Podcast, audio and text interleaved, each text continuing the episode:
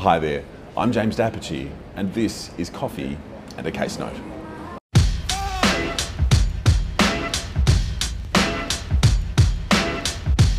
Team, today we are going to be talking about a set of legal proceedings commenced by mum and dad who are quite elderly and unwell, and those proceedings are commenced against uh, one daughter, one son in law, and another daughter.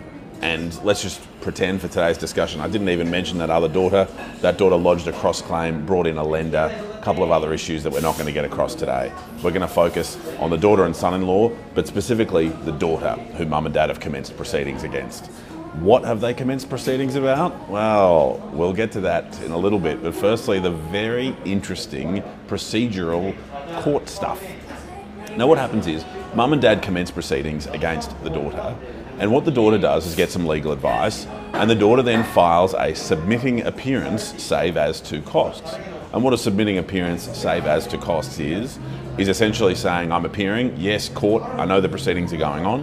I'm submitting, I'm saying, yeah, look, I'm happy with whatever orders are made, that's fine, um, but I'm not agreeing to any costs order being made against me. And if there's going to be an argument about costs, I don't submit to that. I want to come in and argue about that. So essentially, hands in the air saying, whatever happens, happens, unless it's costs, and I'll come argue about that. So, what happens is the preparation for a hearing marches along, and uh, various steps are taking, uh, taken as the litigation progresses. Thank you very much. And uh, among those steps is the very final step of setting the matter down for final hearing.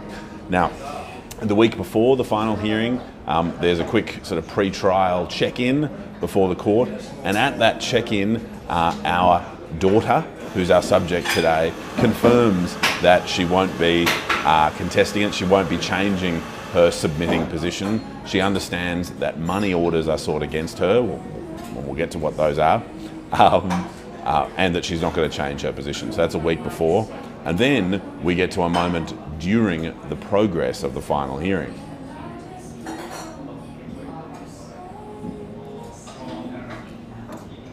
And in that moment, the daughter says, Oh, I'd like to withdraw my submission, please, and I'd like leave to be heard in this matter. I'm not submitting to the orders being made. I want to get in there and have an argument about it. And the daughter's not legally represented at this stage.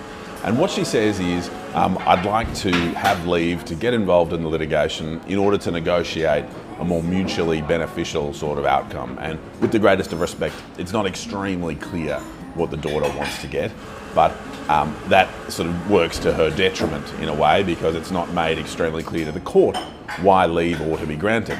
Now, when will a court grant leave for someone to appear despite having filed a submitting appearance? As you can imagine, if a piece of litigation rolls along for a year or so and gets prepared for a final hearing, and everyone thinks, well, one person's submitting, um, they're not going to argue about anything.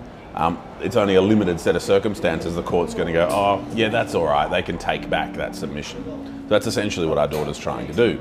The court says, no, in short. Um, there's evidence before the court that suggests that the daughter knew for a significant number of months that uh, money orders were being sought against her, you know, that the proceedings were all about mum and dad getting some money from her, so she was aware of that for some time.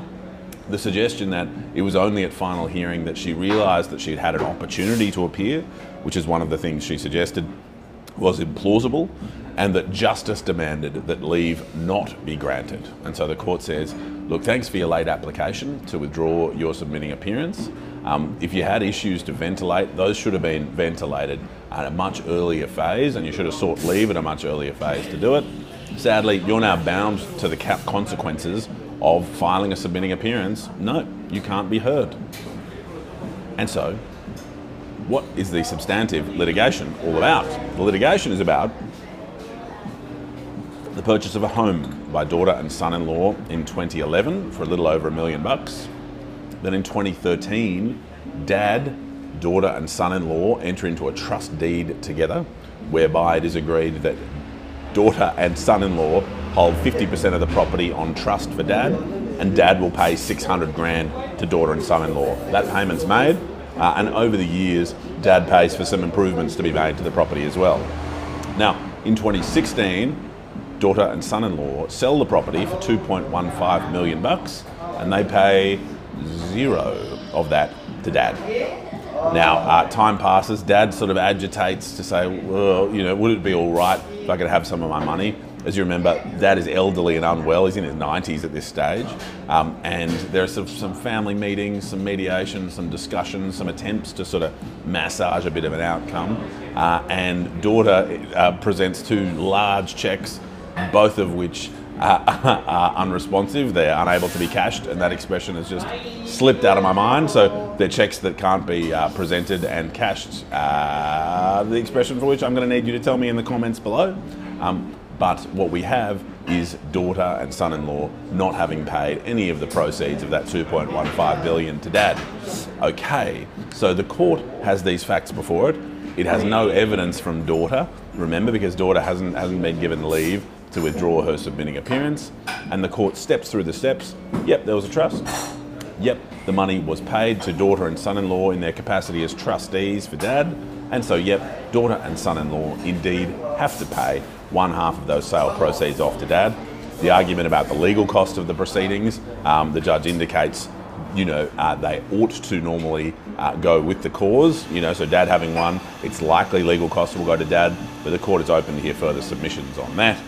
And I hope that discussion assisted you much more than an unpresented check.